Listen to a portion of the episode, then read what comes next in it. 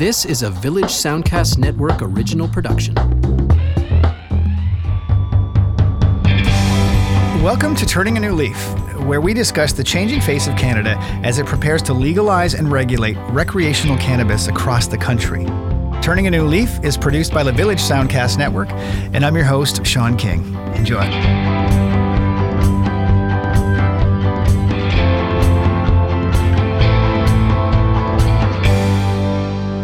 So today we're welcoming Mary Jane Gibson to the show, and I added her last name on purpose because the first name is Mary Jane, and yes, of course, we'll talk about that later.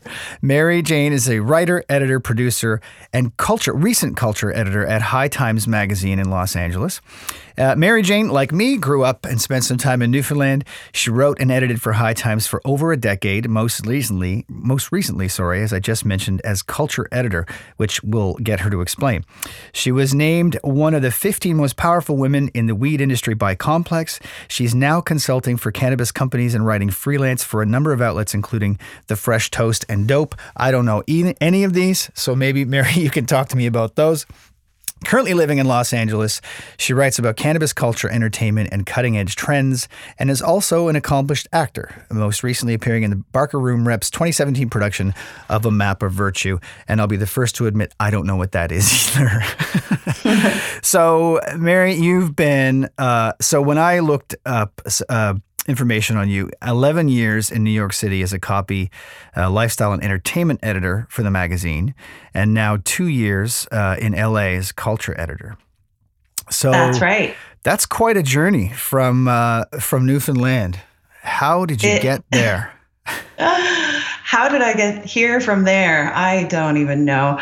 Um, it's been a wild ride. I left Newfoundland to go to uh, theater school in Montreal. Mm-hmm. And when I graduated from school, uh, I then spent a few years kicking around uh, Ireland and the UK, and then was sort of wondering where to land after that. And my sister at the time lived in Seattle. Mm-hmm. So I moved to the to the states then, um, and started working in Seattle as an actor. And then that journey took me to New York, where I was uh, working in theater. And you know, of course, when you're an actor, you have to have a million jobs um, to support your habit, yeah. my, my acting habit. And so um, I was good friends with the manager of High Times, uh, managing editor, sorry, of yeah. High Times magazine at the time, um, Natasha Lewin, and she asked me if I needed some uh, copy editing work. And that's where my journey with High Times that's began. So that was, yeah, that was 2007. I was working mostly as an actor and uh, started picking up more and more copy editing. And then I started writing. And then uh, in 2014, uh, they offered me a full time editorial position as lifestyle editor, which started my um, whole tenure as an editor at the magazine, which just recently ended. And my last title that I held was culture editor. Wow. So, what is a culture editor? Uh, uh, writing about cannabis culture, lifestyle, fashion, entertainment, fitness, basically anything that's not specifically um, cultivation related. Right, right. Uh, all, all the fun stuff. Yeah. so High Times magazine to me would be like like the Rolling Stone in the music, you know, Rolling Stone magazine in the music industry. How would you describe the magazine for anyone that might not be familiar with it? Well, High Times was founded in 1974, so it's been around for 44 years. Um, yeah, yeah. You know, it's it's as old as most of us. Yeah. Uh, older than some of us who are listening to this, I'm sure.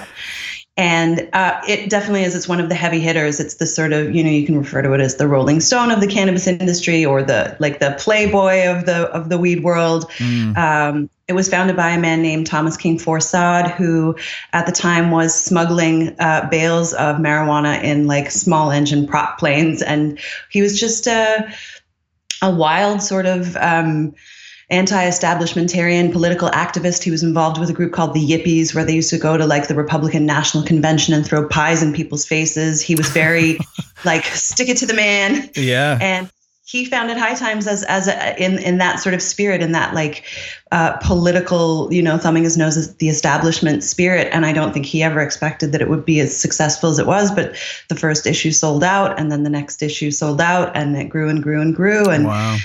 Uh, and that's been it for forty four years now. That's crazy. Wild. And how does like it never dawned on me till just now, but how does a magazine become so commercially successful in an industry that is illegal or was illegal? Right. So, so it's been an interesting battle for High Times as uh, it was a small family-owned company until fairly recently. Uh, Tom Forcade um, committed suicide in 1978, and so his family, with a trust of um, lawyers, took over the business, and they ran it through. Uh, you know the crazy years of the 80s and FBI investigations and you know the war on drugs and all this sort of stuff and it was always because it was a cannabis media publication. Yeah. You know, High Times wasn't offering anything for sale, it was just covering a movement. And then it really grew into in the 90s, like the home grow Bible. Right. Um, it started really educating people on how to grow. Um, and of course, because it was offering advice on how to do things that were uh, illegal, illegal, under federal law in the United States, a lot of the um, staff wrote under pen names and oh, wow you know, just had to be careful. And it, it, you know, but they persevered. And of course, now cannabis is one of the biggest industries in the world. And, you know, we were on the right side of history the whole time, I suppose, is, is hmm. what the High Times folks would say. And um, here we are. The right side of history. That's a that's a neat phrase. Yeah. yeah, think about that one. So, um, I'm, a bit stumped at the moment because I'm just thinking about all this cool stuff about this magazine that I hadn't even considered. That the writers who would have been fearful of getting busted for whatever reason, but it was a, there are all kinds of. I'm only imagining that there must have been all kinds of trouble related to the law in that magazine. Well, for sure. I mean, you know, my my time at High Times was uh, only over the last ten years, but certainly through the '80s and '90s, I've heard the stories of writers, you know, really risking their uh, i mean honestly they're like their safety and security to go and cover uh, grows to travel to places where they were perhaps covering something that you know might, might be dangerous like some of the jamaican grows or uh, the you know the hash scene in morocco um, you know writers who were really dedicated to the cause of you know uh, cannabis and and the freeing the plant and uh, you know all the wonderful things that we can experience now in this new era of cannabis legalization. They they really put their their lives on the line, and they had to be very careful, especially you know if they had families. Um, yeah. You know they do, like it's you know it's been a big issue of uh, you know throughout like the idea that they might lose custody of a child if they were found to be doing something illegal. So yeah, it's been an interesting ride with a lot of uh, pioneers, and they're. Um, I think now it's time to recognize them. I mean, is there not yet a movie about this magazine? I believe that High Times. So I'm no longer with High Times. Um, yeah. But the company was taken over uh, by a, a, larger group last year, and I think they have huge plans to make all sorts of yeah. stuff happen, movies and TV shows. And I know they're expanding the events arm of the brand and they're having cannabis cups all over the place. So I think there's a lot, they have a lot in the works. Yeah, I can only imagine. And, and, and now how it almost the impression I get that that back then there would be a certain cachet. I mean, there still is, I think, within the culture uh, for anyone that maybe have worked or written for the magazine. But back then, there must have been a certain cachet to being a part of that magazine. I can't imagine why anyone would risk their that anything frankly, to, to be a, a writer for that magazine. I mean, I don't imagine there was danger pay in any sense, or was there? No, no, I don't think there was danger pay. I think the fundamental uh, thing that you know everyone who worked for the magazine really had to believe in was that they they believed in cannabis, you know, yeah. as as a, a, a plant and as a as a sort of an idea to um, like you know the sort of it, for a very long time was a countercultural magazine yeah, you know so they were exploring all of the aspects of you know what it means to expand your consciousness uh, what it means that you know the war on how the war on drug drugs exists and why it was created which was to suppress uh, you know, mostly people of color and people who were questioning the government's activities, and right. uh, here in the U.S. in you know the 70s and 80s especially, and uh, so it was really a dedication to the fundamental concepts of freedom, freedom not only to consume cannabis, but freedom also to express yourself and to question authority. You yeah, know, and if yeah, you believe right. in that, then you'll you'll you know you'll you'll endanger you'll do anything. Your, Right. Yeah. yeah. So, what about now that it's legal? And we'll get back to the whole point of why we're discussing it in a second. But I mean, I can imagine from a business perspective that the legalization will do all kinds of things for maybe the way the magazine can branch out into other activities, as you just mentioned. But mm-hmm. is there any risk, do you think, of the cachet of the magazine being um, diminished by legalization? No, I don't think so because it's a sort of, you know, uh, I think the the term is legacy brand, you know, so it's something yeah. that has existed for so long and means so much already that anyone who has heard of High Times already has an association with it that means it stands for these certain things, these concepts of, you know, liberty and freedom of expression and yeah. freedom to consume and all of that sort of stuff. And now that this whole new world is sort of opening up, although of course it is still federally illegal right. under the Schedule One laws in the United States. So we're, we're not there yet. There's still a fight to be had, but um, there are many more opportunities for the company to, yeah, expand in this sort of event space and all that sort of thing and become, uh, um, you know, like the standard bearer, I suppose, is now what they want to be. Yeah, right. Uh, I'm going to dwell on the magazine for just a little bit longer before we turn this into a conversation about what's going on here in Canada. Um, sure. But you had mentioned cannabis cups, and and the reason I wanted to, to to bring this up was because to anyone listening who is unfamiliar with the culture um, as it relates to the magazine, that may seem insane. Um, that there are competitions and awards given out. Can you tell us a bit about that? I can. Um, I'm judging one right now, in fact. Um, I don't know what it means to judge one of those right now, but that's interesting. well, so the Cannabis Cup was founded in oh gosh, I think it was 1987 by a guy who was the editor of High Times at the time. His name was Steven Hager. Mm-hmm. And his idea was just to sort of create like a harvest festival, you know, like you have for anything that comes in uh, out of the harvest. You know, you bring it to market and everyone says which one's best and which pumpkin is biggest and yeah. all that sort of thing. It's funny. I went to pumpkins too. I was thinking pumpkins. Yeah. so it's the same idea, but with cannabis. Um, he invited several, uh, you know, friends and cannabis connoisseurs, or canisseurs, as I like to call them, mm-hmm.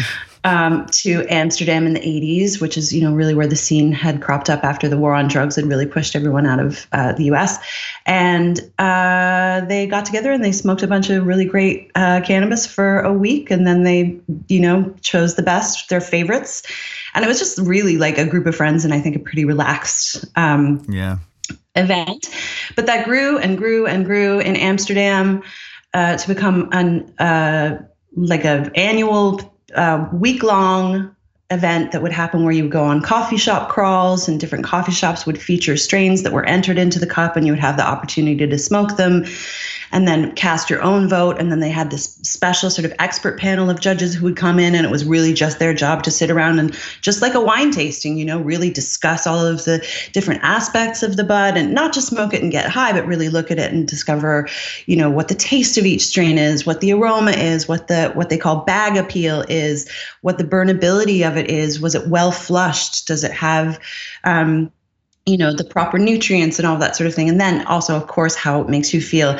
They take a week. They decide and at the end of that they would award the cannabis cup to the best strains. And now as the cannabis cup exists in the us and in many different places they have tons of categories. There are um, I think 13 categories now at Cannabis Cups that are happening in California. And now, what the event looks like is uh, it's usually a two or three day festival and it's a true festival with an expo where there are uh, booths with vendors who are showing oh, off their yeah. wares there's music there are seminars there are you know live grow room demonstrations. There's a topicals spa where you can go and get a massage with some cannabis infused topicals. And it's really i mean it's pretty incredible if you've never been to one. I highly recommend checking it out. I, i'm listening and, to you and I'm, I'm i'm laughing and i'm shaking my head and we're looking at each other here in the booth going that is crazy. I mean it, it's pretty wild. Yeah, yeah. wow. Yeah and here we are uh, talking about all of the risk management and legal issues and potential societal changes that might be impacted by legalization in Canada. Yet, you know, that this whole thing is happening in another world, it seems like. So let's get to that. Um, okay. Uh, now, this is kind of interesting because marijuana was just legalized in California this year.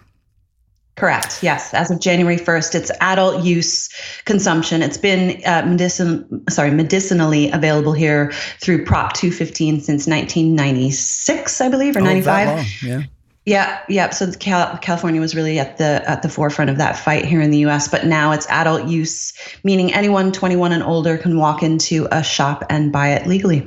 Yeah. So, what's happened? How has that been going? I think, like any uh, state that has regulated adult use consumption, uh, there there are some growing pains. You know, I know in Colorado and in Washington, it really took them a few years after they uh, legalized recreational adult use in 2012. I think it really took them two or three years to sort of figure it out, like the you know all the regulation and the taxation and the you know, just giving permits and licensing to all of the people who are clamoring to be able to produce and manufacture and sell Yeah. cannabis legally. You know, there are a lot of people who all of a sudden wanted to sort of jump on the bandwagon. And so they're trying to be very careful about it here. In Los Angeles, they actually only started with um, four, I believe, shops. Um, For the whole city? were- For the whole city. And it's a huge city. Yeah, Um, I've heard of and- it. yeah. so, and a lot of people who wanted to buy it. So there were lines out the door at these four places that were the um, really? spaces that were uh, uh, able to sell. So it's been interesting. It's been a very slow, uh, careful process. They've appointed a cannabis czar here uh, named Cat Packer, who's a fascinating uh, woman who is uh, sort of heading up the whole. She's, I guess, you know, responsible for overseeing the entire legalization initiative and implementing it, you know, carefully and making sure that they do it right. And it's just, it's taking some time to Wow. figure it out. I know there are some companies that I'm working with who still, even though they have been in business for quite some time here in California, they still have not received their permits to manufacture THC products legally under the new um, adult use laws. So they have completely stopped manufacturing for now, and they're just waiting to see. So it's Oh, wow. it's taking some time. Yeah, they're working through some red tape. Yeah, and and what about from a cultural perspective? I mean, I, you know, this is the kind of the point of what we're doing here is to talk about all the different perspectives that might need to be considered as as as the country considers, you know, provincial, national, like federal regulation. And um, Right. you know, we talk a lot about things like, you know, is use going to skyrocket? Is it going to be, you know, uh, traffic trouble with people who are smoking and driving? Um, I, I don't know if anybody really knows what to expect. There's all kinds of theories, but are are you Yeah. noticing anything there in in that sense? Well, just statistically, I know you know a lot of those thoughts about uh, impaired driving going up or um, use rates going up are sort of like fear-based, uh, paranoid. You know, they're just sort of paranoid thoughts because there is actually some data that has come in from states like Colorado and Washington where uh, use amongst teens actually has dropped. Um, Oh, that's that's statistically proven. Yeah, so I believe um impaired driving rates have not gone up significantly. And the amount that they have gone up can actually be attributed to the fact that they're now just looking for people who are driving Yeah, right. and after having eh, you know consumed. So it's not that more people are doing it. It's just they're they're sort of like looking a little harder for reasons to Yeah. come down on it.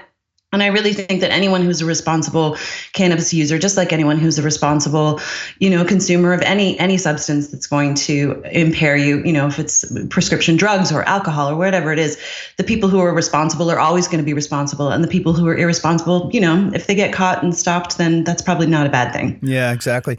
Now, you mentioned the teen use has dropped. Again, this is another one of those things that depending on what information you choose to read or believe, uh, you get all kinds of different different reports on that. I mean, we've been hearing they've dropped, we've been hearing it's gone up. Um, Right. What what do you think uh, is well? First of all, do you think that that's true? And and if it is, what's your what would your theory be on why that's happening? My um, impression is that uh, the agencies that are trying to find increased usage are having a very difficult time finding any data to support that. Oh, really? Theory. Yeah. Yeah, um, I think that we are experiencing a shift where people are, you know, turning to cannabis as an alternative to alcohol. Yeah, right, right. We, we, we actually have talked about that a little bit here too. That that that may be um, that may be a trend that we see, but again, we don't we don't know. Right. Um, I think that you know, in my in my opinion, I think that if people are turning to cannabis as an alternative to alcohol, then of course you know they may see some increased rates in cannabis use.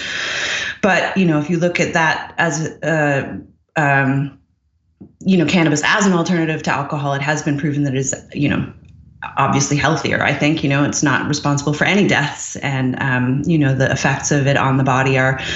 Although I think it is important to acknowledge that cannabis is a substance that can have you know uh, effects on you. Like you know some people just like to refer to it as a, a plant that you know is, doesn't have any uh, that you don't need to be careful with it. I think you do. Um, yeah and there isn't enough clinical data out there to really prove, uh, you know, certainly on on developing young minds and all that sort of thing, that you know you should absolutely be careful with it. But I uh, culturally, I just believe that it is a great thing to have it available to folks who might want to use it as an alternative to other substances. Mm-hmm. And that if the rate of cannabis consumption does increase because of that, then that's not a bad thing. Right. Yeah. Yeah. It's funny. Well, I'll get to it at the end, but uh, usually we kind of I try to wrap this up with the idea of what you personally think, but but we'll come back to that. Um, this this is also very timely from another perspective, and, and it's just sort of weird the way this stuff seems to happen. But you just finished writing a story for High Times magazine. In fact, it's coming out in the May issue, right? The um, and the article is is called "Oh Canada," and that sounds fine, except when you see the spelling, it's C A N N A D A. Uh-huh. Pretty clever. Um, Thanks. but the focus was on how legal marijuana may affect Canada's culture and Canada's economy. And right. so I've, I've read the article. We're going to, I would talk a little bit about it now, but I guess, I guess the one thing right off the top was your thoughts on if you think that will be any more present? I mean, you know, I don't mean from a business perspective. I think most of that article was was focused on uh, the business side of things and, and and the potential impact on on that side. But do you think it's going to be a lot more present in society once it becomes legal? I think it will be more present in society in as much that it will be um, more open, uh, that it is it has always been present, that it has been mm-hmm. threaded throughout our society, and it has just been forced to be, uh, you know, underground or sort of hidden or hushed. Yeah. That you know, most of us who uh, you know, have any, you know, uh, I mean, I honestly, you know, I grew up in Newfoundland. When I was 13 or 14, I think was the first time that, you know, someone handed me a joint at a party. Yeah. I went to school in Montreal. I've lived all over, uh, you know, in Ireland and the UK and Seattle and New York. And no matter where I've gone, I've always, you know, been you know somehow cannabis adjacent if not using it myself right right and I, I just think that you know if it's more openly uh, a part of our culture, that's a wonderful thing that we should absolutely accept it and and you know thread it into our lives. It's a it's a an excellent plant that has you know many applications and uh, you know embracing it is something that I wholeheartedly espouse. yeah. Do you? Um, you know, clearly a, a, supporter and someone who would be in favor of legalization. Do you mm-hmm. ever encounter yourself debating this with someone who, for whatever reason, is against it? Uh, you know, honestly, fairly rarely in in my world. I mean, I live in Southern California and I work in the cannabis industry, so I'm not surrounded by people who are telling me uh, they enough. don't believe in it. Yeah. but for sure, I mean, there's a lot of work to be done here in the U.S.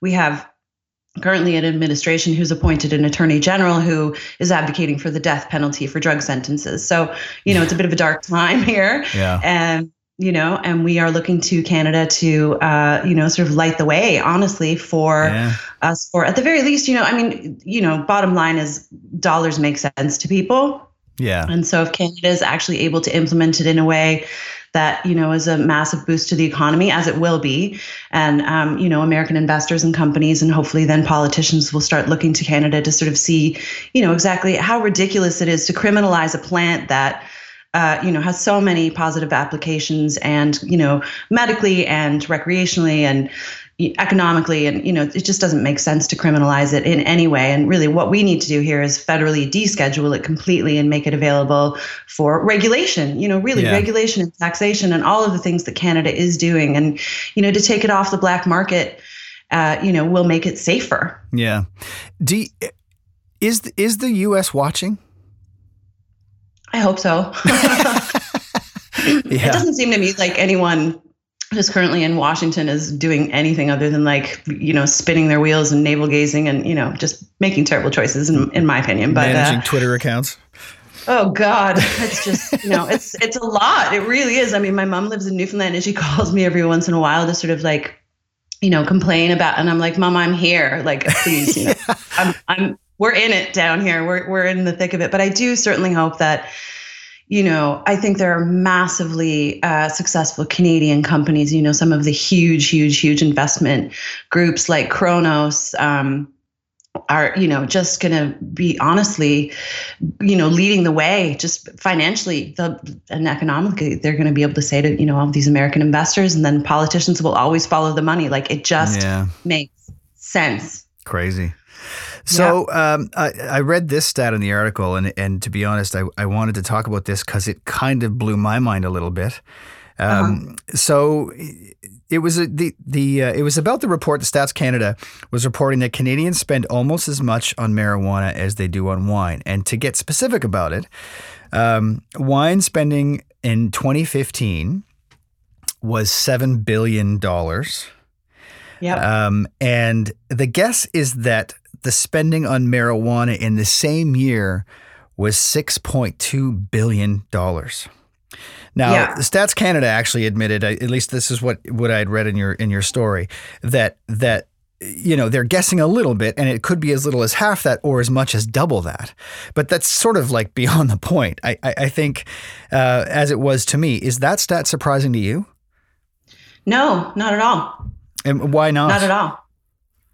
I mean, people love to smoke weed you know it's uh, like no matter where you go i think that the you know any cannabis statistics are going to be way underreported obviously because it's illegal but you know california just became the world's largest marijuana marketplace and they're anticipating you know billion dollar returns it's you know people are you know fascinated by the whole you know idea of being able to sort of like openly consume and you know like infuse foods and use marijuana and topicals and you know they have cannabis infused wines coming out now. I just was uh, handed a, a thing of medicated eye drops. There's medicated toothpicks. I just went to a dinner party in malibu that was an incredible vegan feast paired with cannabis. Everyone is so excited about it. So i'm i'm not surprised that you know, especially in California, the like the legal marijuana marketplace is going to be enormous. But yeah, I anticipate that Canada will outspend, uh, you know, on wine. They'll they'll spend more money on on marijuana. Yeah. Uh, fairly quickly, I'm guessing. Yeah, I think so. Do you think that that uh, the government is underestimating the demand? Probably. Yeah. Yeah. Um, in Nevada here, uh, the uh, demand outpaced the supply very, very quickly when Nevada went legal. So, oh really? I I'm guessing yes, probably. I mean, I'm sure you know there are so many of these large grows that are happening in Canada, so maybe they'll be able to to keep you know to keep up with the demand. But um, I'm guessing that they'll be surprised by by the desire for legal cannabis. You know? Yeah, I mean, personally, I I think that's what's going to happen, and it, you know I haven't heard much about it lately, but a few months back there was a lot of talk about a lot of the LPs were were uh, licensed producers were um, mm-hmm. expanding and, and trying to make sure they had enough when when it went legal and and you know you now hear stories about different provinces signing contracts with multiple providers for that same reason, um, and it's funny to me only from the perspective of we talk about various stats again depending on what you read on on the usage yet here it is we're saying that there isn't a single producer who can keep up with demand when things go legal. So i guess that remains to be seen. Yeah i mean you're in uh, nova scotia. Do you have a sense of what's going to happen like uh, you know across the atlantic provinces like how it's going to roll out? Well um, I know that each province is, is handling it differently, um, and and each province has a contract or are developing contracts with different providers. Uh, from mm-hmm. what I understand right now, I think that Nova Scotia has. I'm, I don't quote me on this, but I think they're talking about multiple providers. I know New Brunswick has multiple, um, mm-hmm. and some of those are local, and some of those aren't local. Uh, you know, Canopy Growth, uh, I'm sure you're aware of, is one of the largest ones in the country, and multiple provinces have deals with with that provider. Mm-hmm. Uh, so, I mean, as you were saying earlier, they're all trying to figure it out, and I don't know if anyone really knows yet. To be honest, you know. Yeah, it uh, should be a fascinating time. I'd love to be up there in July. Yeah, yeah. Well, if it's July, I mean, I think that's the other thing. It, you know, there was talk of it being July first initially, and now mm-hmm. they're saying I think that the, the the timeline is now summer. So whatever summer means, um, but uh, yeah, it's been moving. It's it's getting. Uh, I'm almost sensing a, a, a, a sense of panic as things get closer. You know, and part of that has to do with everything from the laws that need to be put in place, the the ability for police to be trained and how to how to how to police the whole thing. Uh, You know, so there's a lot. There's a lot going on. Um, and you know, I, I mean, look, I'm I'm sitting back watching and just just fascinated by it, in, in the sense of how much needs to be done, um, and the undertaking that this this this is. And uh, I mean, this is part of what started the show is the, the various angles that we can that we can come at this from and you know everything from laws and workplace safety to uh, insurance companies and providing benefits to employees to you know again how it gets distributed and the infrastructure that's in place by province to to Yeah. manage manage the retail environments. I mean there's just so much that needs to be considered which brings me to the most recent announcement which i don't know if you've heard but is the packaging.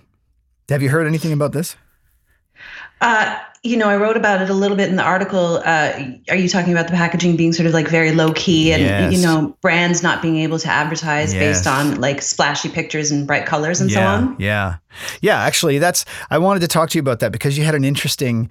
Um, an interesting angle on that in the article. And it was and it was this thought that because of the plain packaging and, and again for anyone who doesn't know i mean it literally the laws are it's got to be plain one color packaging no branding other than the, the company name.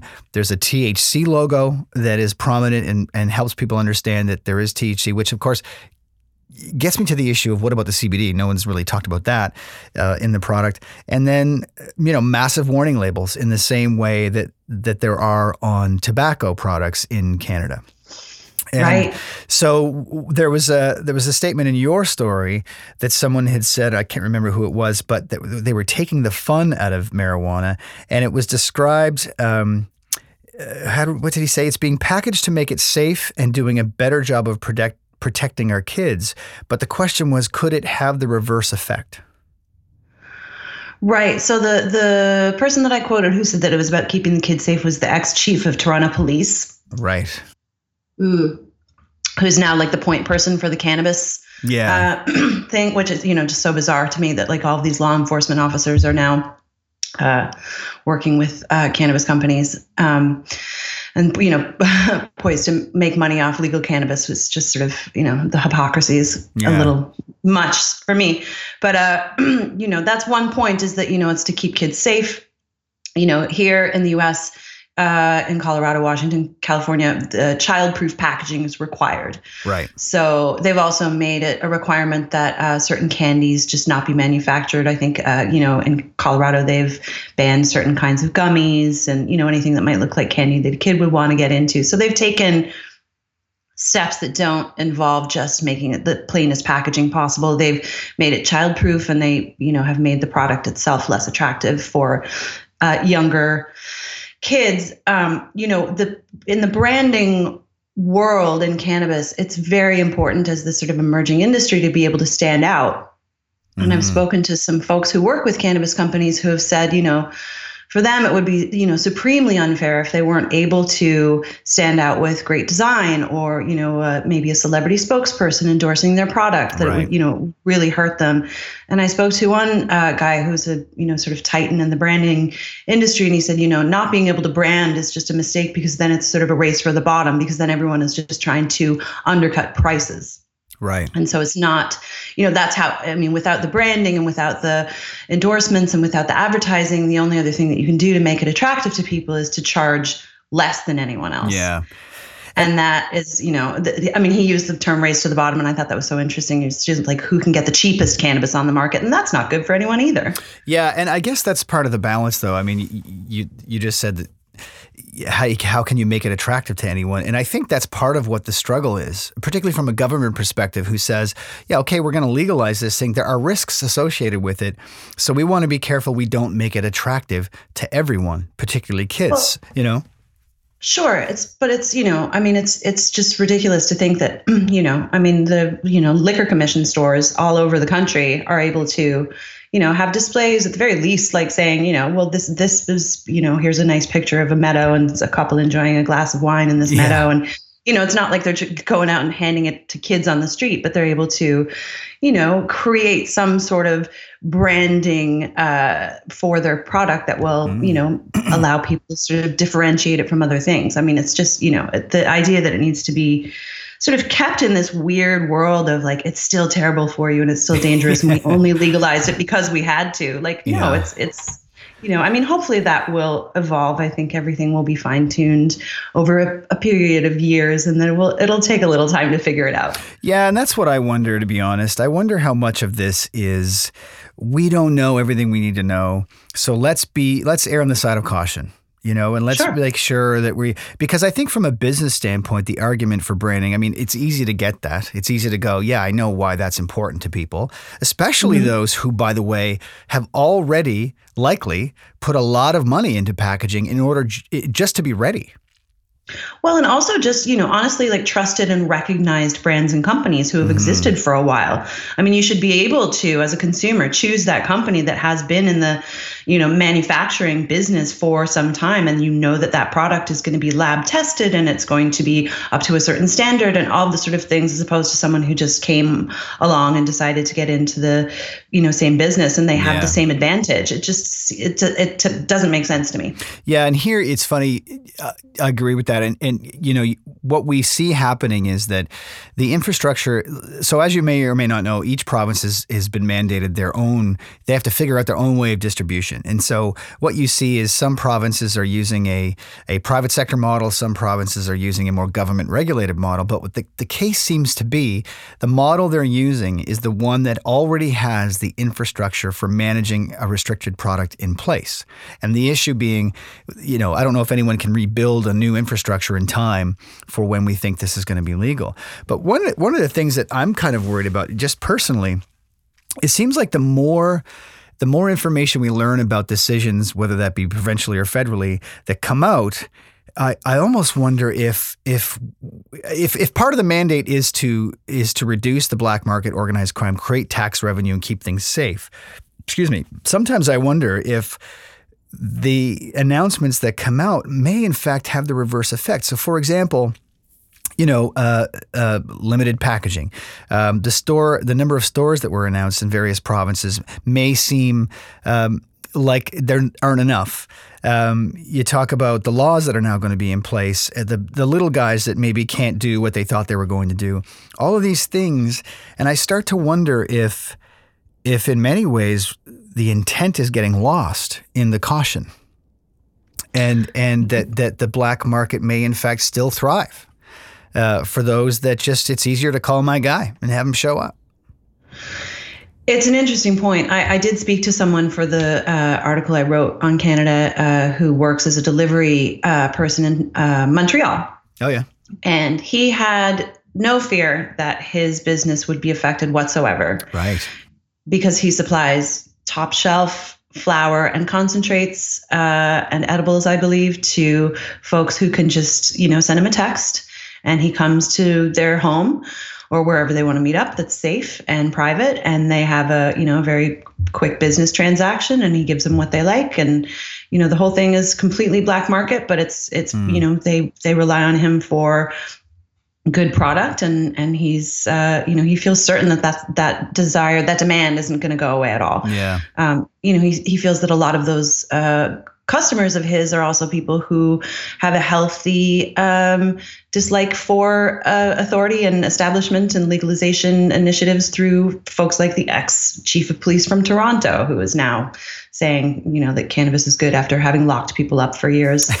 so, uh, you know, yeah. it's it's it's an interesting uh, point to be made. Um, it seems like people are going to smoke cannabis no matter what. Yeah. Uh, you know, it's been proven that the no nobody's going to be able to shut it down. So regulating the industry uh, while taking into account that you know it, the the black market will still be there unless they really make it um, a model where people are going to want to buy it legally. Yeah, you know, make it easy somehow. Yeah, yeah, and and that brings me to the to the private retailers, and and you know, again, referring back to your story that you just written, uh, you would refer to a guy in Newfoundland who was who was preparing to open his own shop. Now, correct me if I'm wrong, but Newfoundland, I think, has a private sector distribution model. Is that right? I believe so. Yes, that's what that's what I was told. Yeah. So one of the things I wonder about it, and maybe you don't know the answer to this, but you know, so we know that in provinces where the government is regulating and distributing the product, there's these limitations on packaging. You know how you can interact with the stores and all of that, but then you get people uh, like these private sector folks in Newfoundland, as an example, who are going to open up their store and mm-hmm. the guy that I should have his name in front of me, I don't have it, but um, and he talked about uh, working on his branding, and he's getting ready to brand his product. And so when yes. I read that, the first thing I thought was, well, that's, I mean, how does that work? I mean, is is he allowed to brand his product, but the, the folks that are distributing through the government are not? I am not sure exactly what his sort of game plan is, but yeah, he did have a plan to brand his uh, his product sort of with like local names, you know, from yeah. Newfoundland culture. He um, but I don't know if that's going to be through packaging or if maybe that'll just be you know what, how he advertises his shop. Right. I'm not sure. Yeah, fair enough. He could. He, yes, there are other ways, of course, you know, to to, mm-hmm. to do that. Yeah, that's a good point. Mm-hmm. Um, you know, the other thing I wonder about is, you know, currently before laws are enforced, which is the, the phrase I'll use, it's really not that hard to find shops, dispensaries, online stores that will sell just about anything, you know, edibles, concentrates, all of that stuff. What do you think is going to happen to those places when when the enforcement of the laws begins to kick in?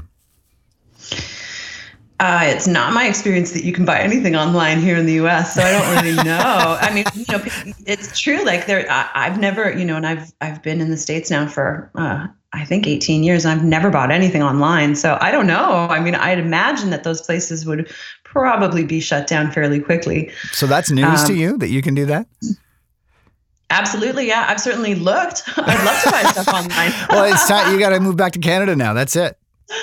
Oh my goodness, that's so funny. But you know, you brought up CBD earlier, and that's you know uh, maybe a direction that those companies might want to move into is CBD.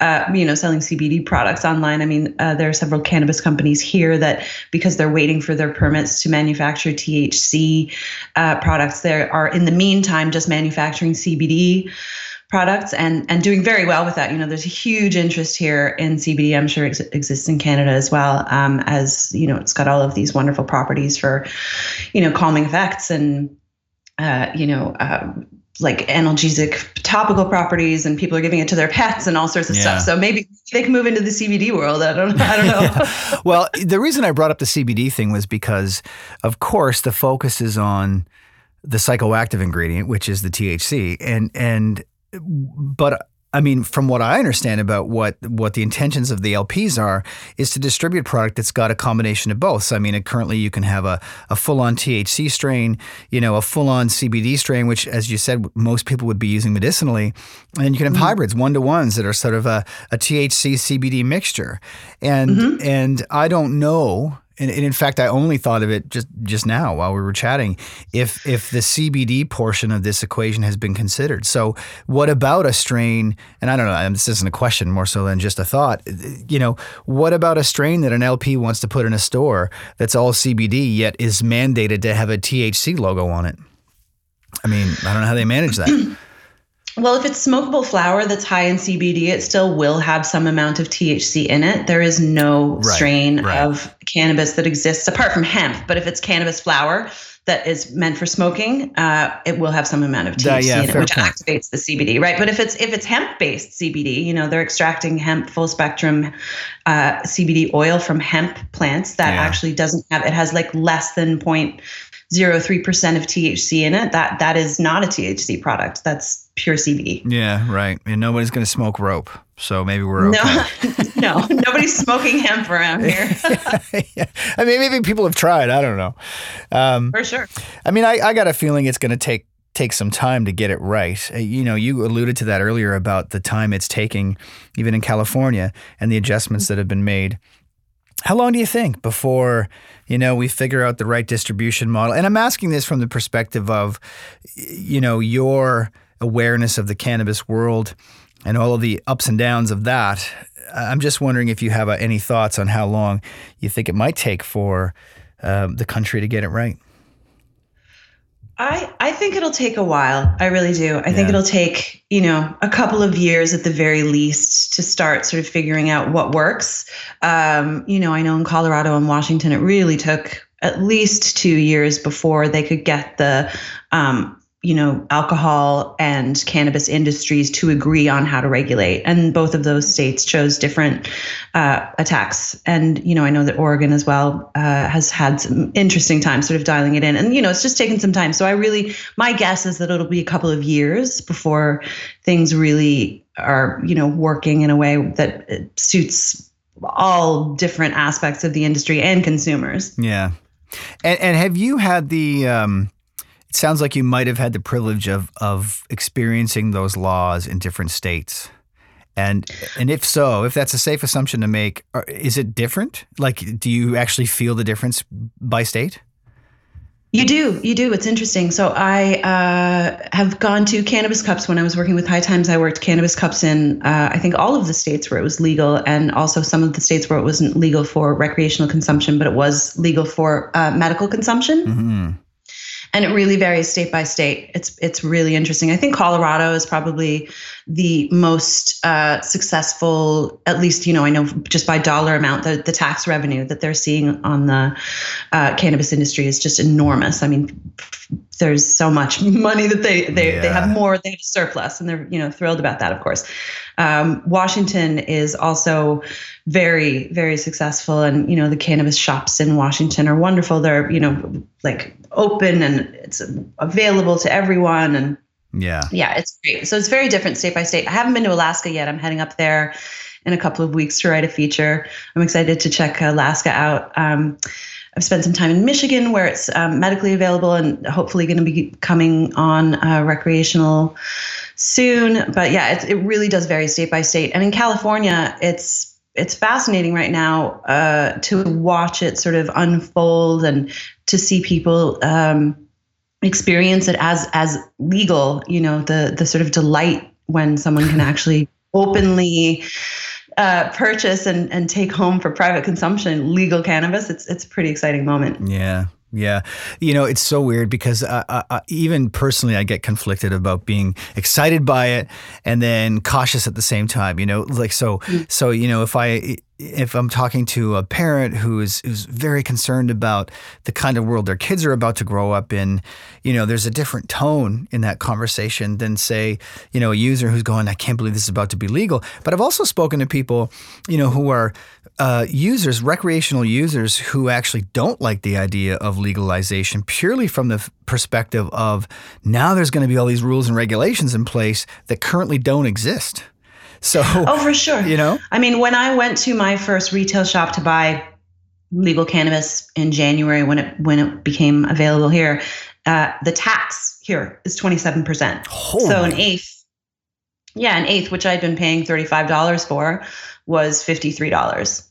I mean, yeah, it was it was a bit of a shock. wow. But you know that money, that tax revenue is going to go to roads and schools and infrastructure and first responders and you know hopefully research and all of these things that are highly necessary. And I don't know. I suppose I would just say to any parents who are concerned about cannabis being legal, um, here in the U.S., there's an opioid crisis happening. Yeah, you know, right. Pharmaceutical drug abuse is really the problem amongst teens. Alcohol abuse is the tr- you know trouble. Methamphetamine abuse, all of these things. Cannabis, I don't think uh, really constitutes a threat. Um, and if they are concerned about it, then it's a wonderful time to have a conversation with their kids about it, just like they would about alcohol or any other yeah. thing that will be available and legal.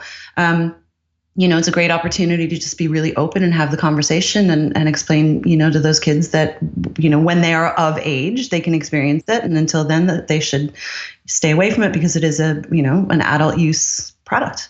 Yeah, I, I, I agree with you 100% from the perspective of, I think that the legalization has forced all of these conversations and it has mm-hmm. forced a bunch of things to be acknowledged that I think you know we just either weren't acknowledging or we were hoping would go away, um, and now we're sort of being forced to put policies in place and have those conversations, and that to me can't be a bad thing.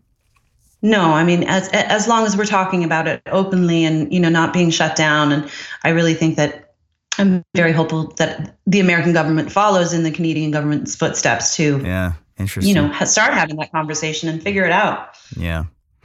So I understand that you recently started your own podcast. I did.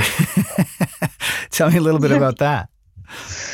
It's a lot of fun. Uh, I met this wonderful uh, comedian named Mike Glazer here in LA through the cannabis scene. He actually contributed to High Times and we became friends and he uh, is a rising comedy star and he also enjoys cannabis and he loves cooking.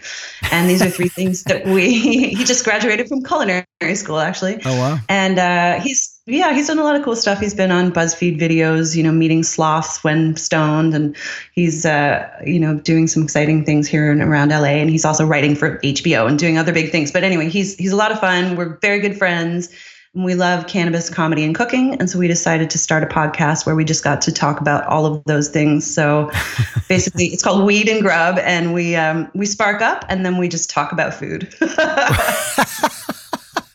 Weed and Grub. Yeah, it's I guess it's self-explanatory. Yeah, I mean, we just have a great time together, and you know, mm. it's a lot of, um, you know, fun food musings, kind of, you know, fueled by our favorite plant. I guess would yeah. be our tagline. Oh, yeah. that's fun. I uh, I attempted to listen to it this afternoon while I was at the office, and I realized I needed to listen to it somewhere else.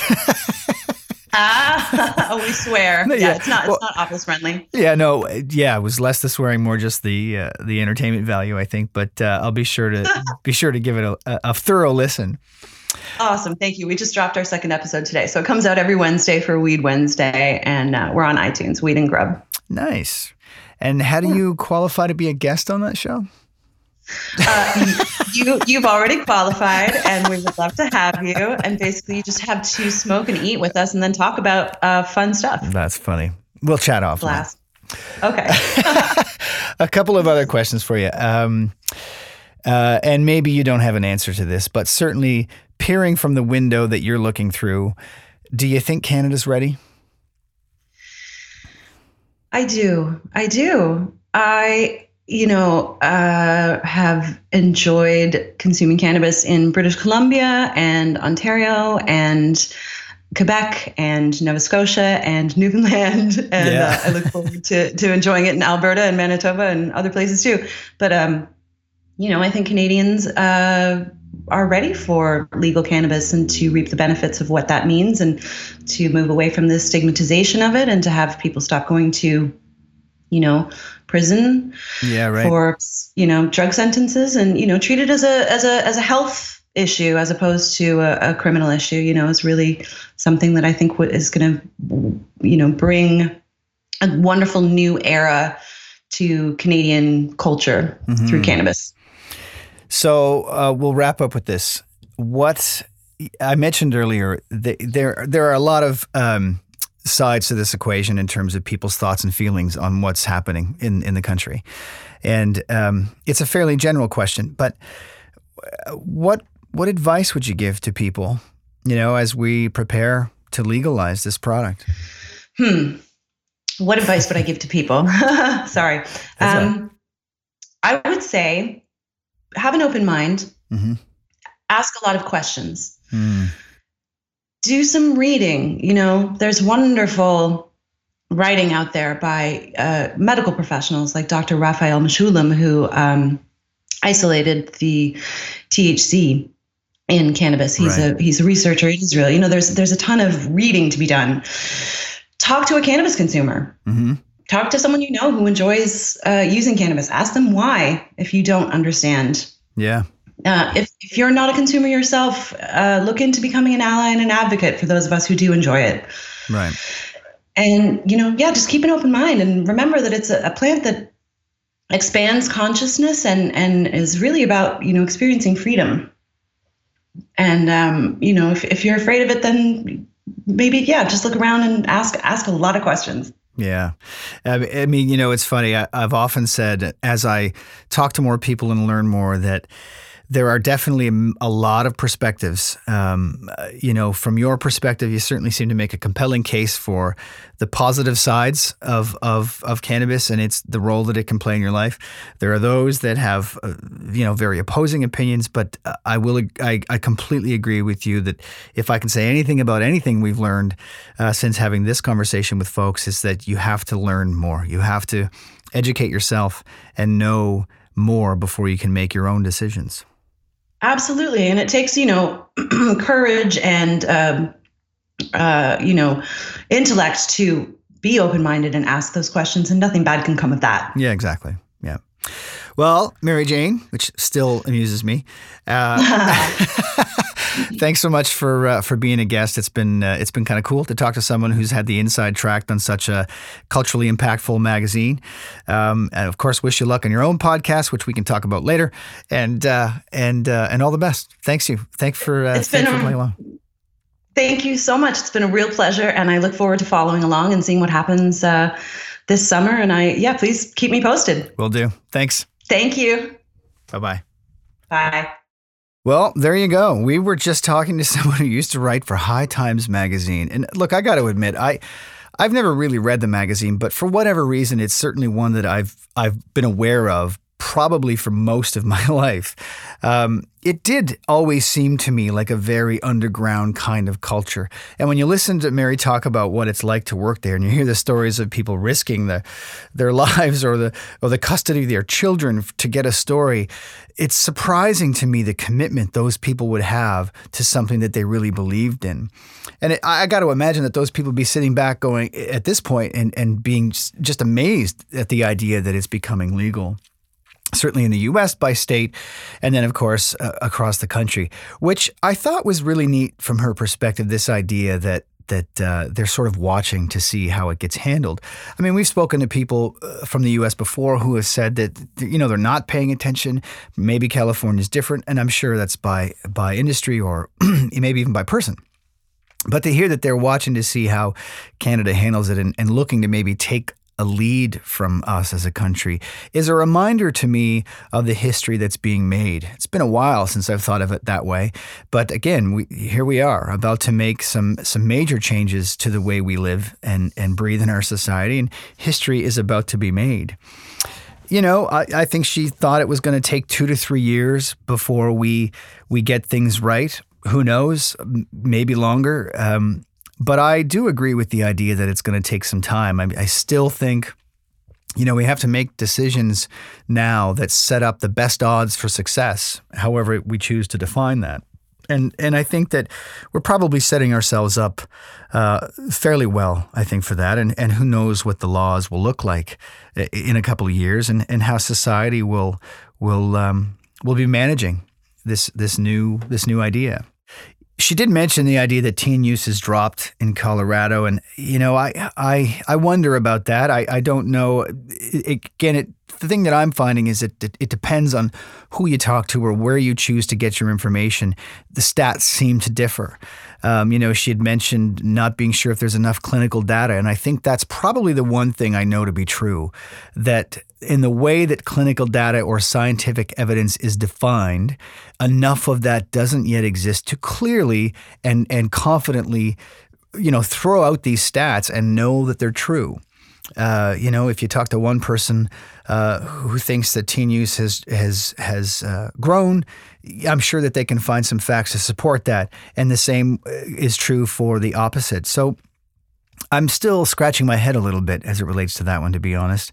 Um, I did appreciate uh, her chatting about uh, the way things go in various states, the different laws, and the impact of that. Learned a little bit about the Cannabis Cup, which, to be honest, is is kind of fascinating, but I guess like any industry that creates products and has rewards for those people who seem to do it better than others, on some level it makes a lot of sense. Who knows? Maybe one day the Cannabis Cup will be a part of our society and all of us will be going to a three day festival to judge which one is the best. We'll see. You're listening to Turning a New Leaf, produced by the Village Soundcast Network, and I'm your host, Sean King. We'll talk to you in a few weeks. Thank you.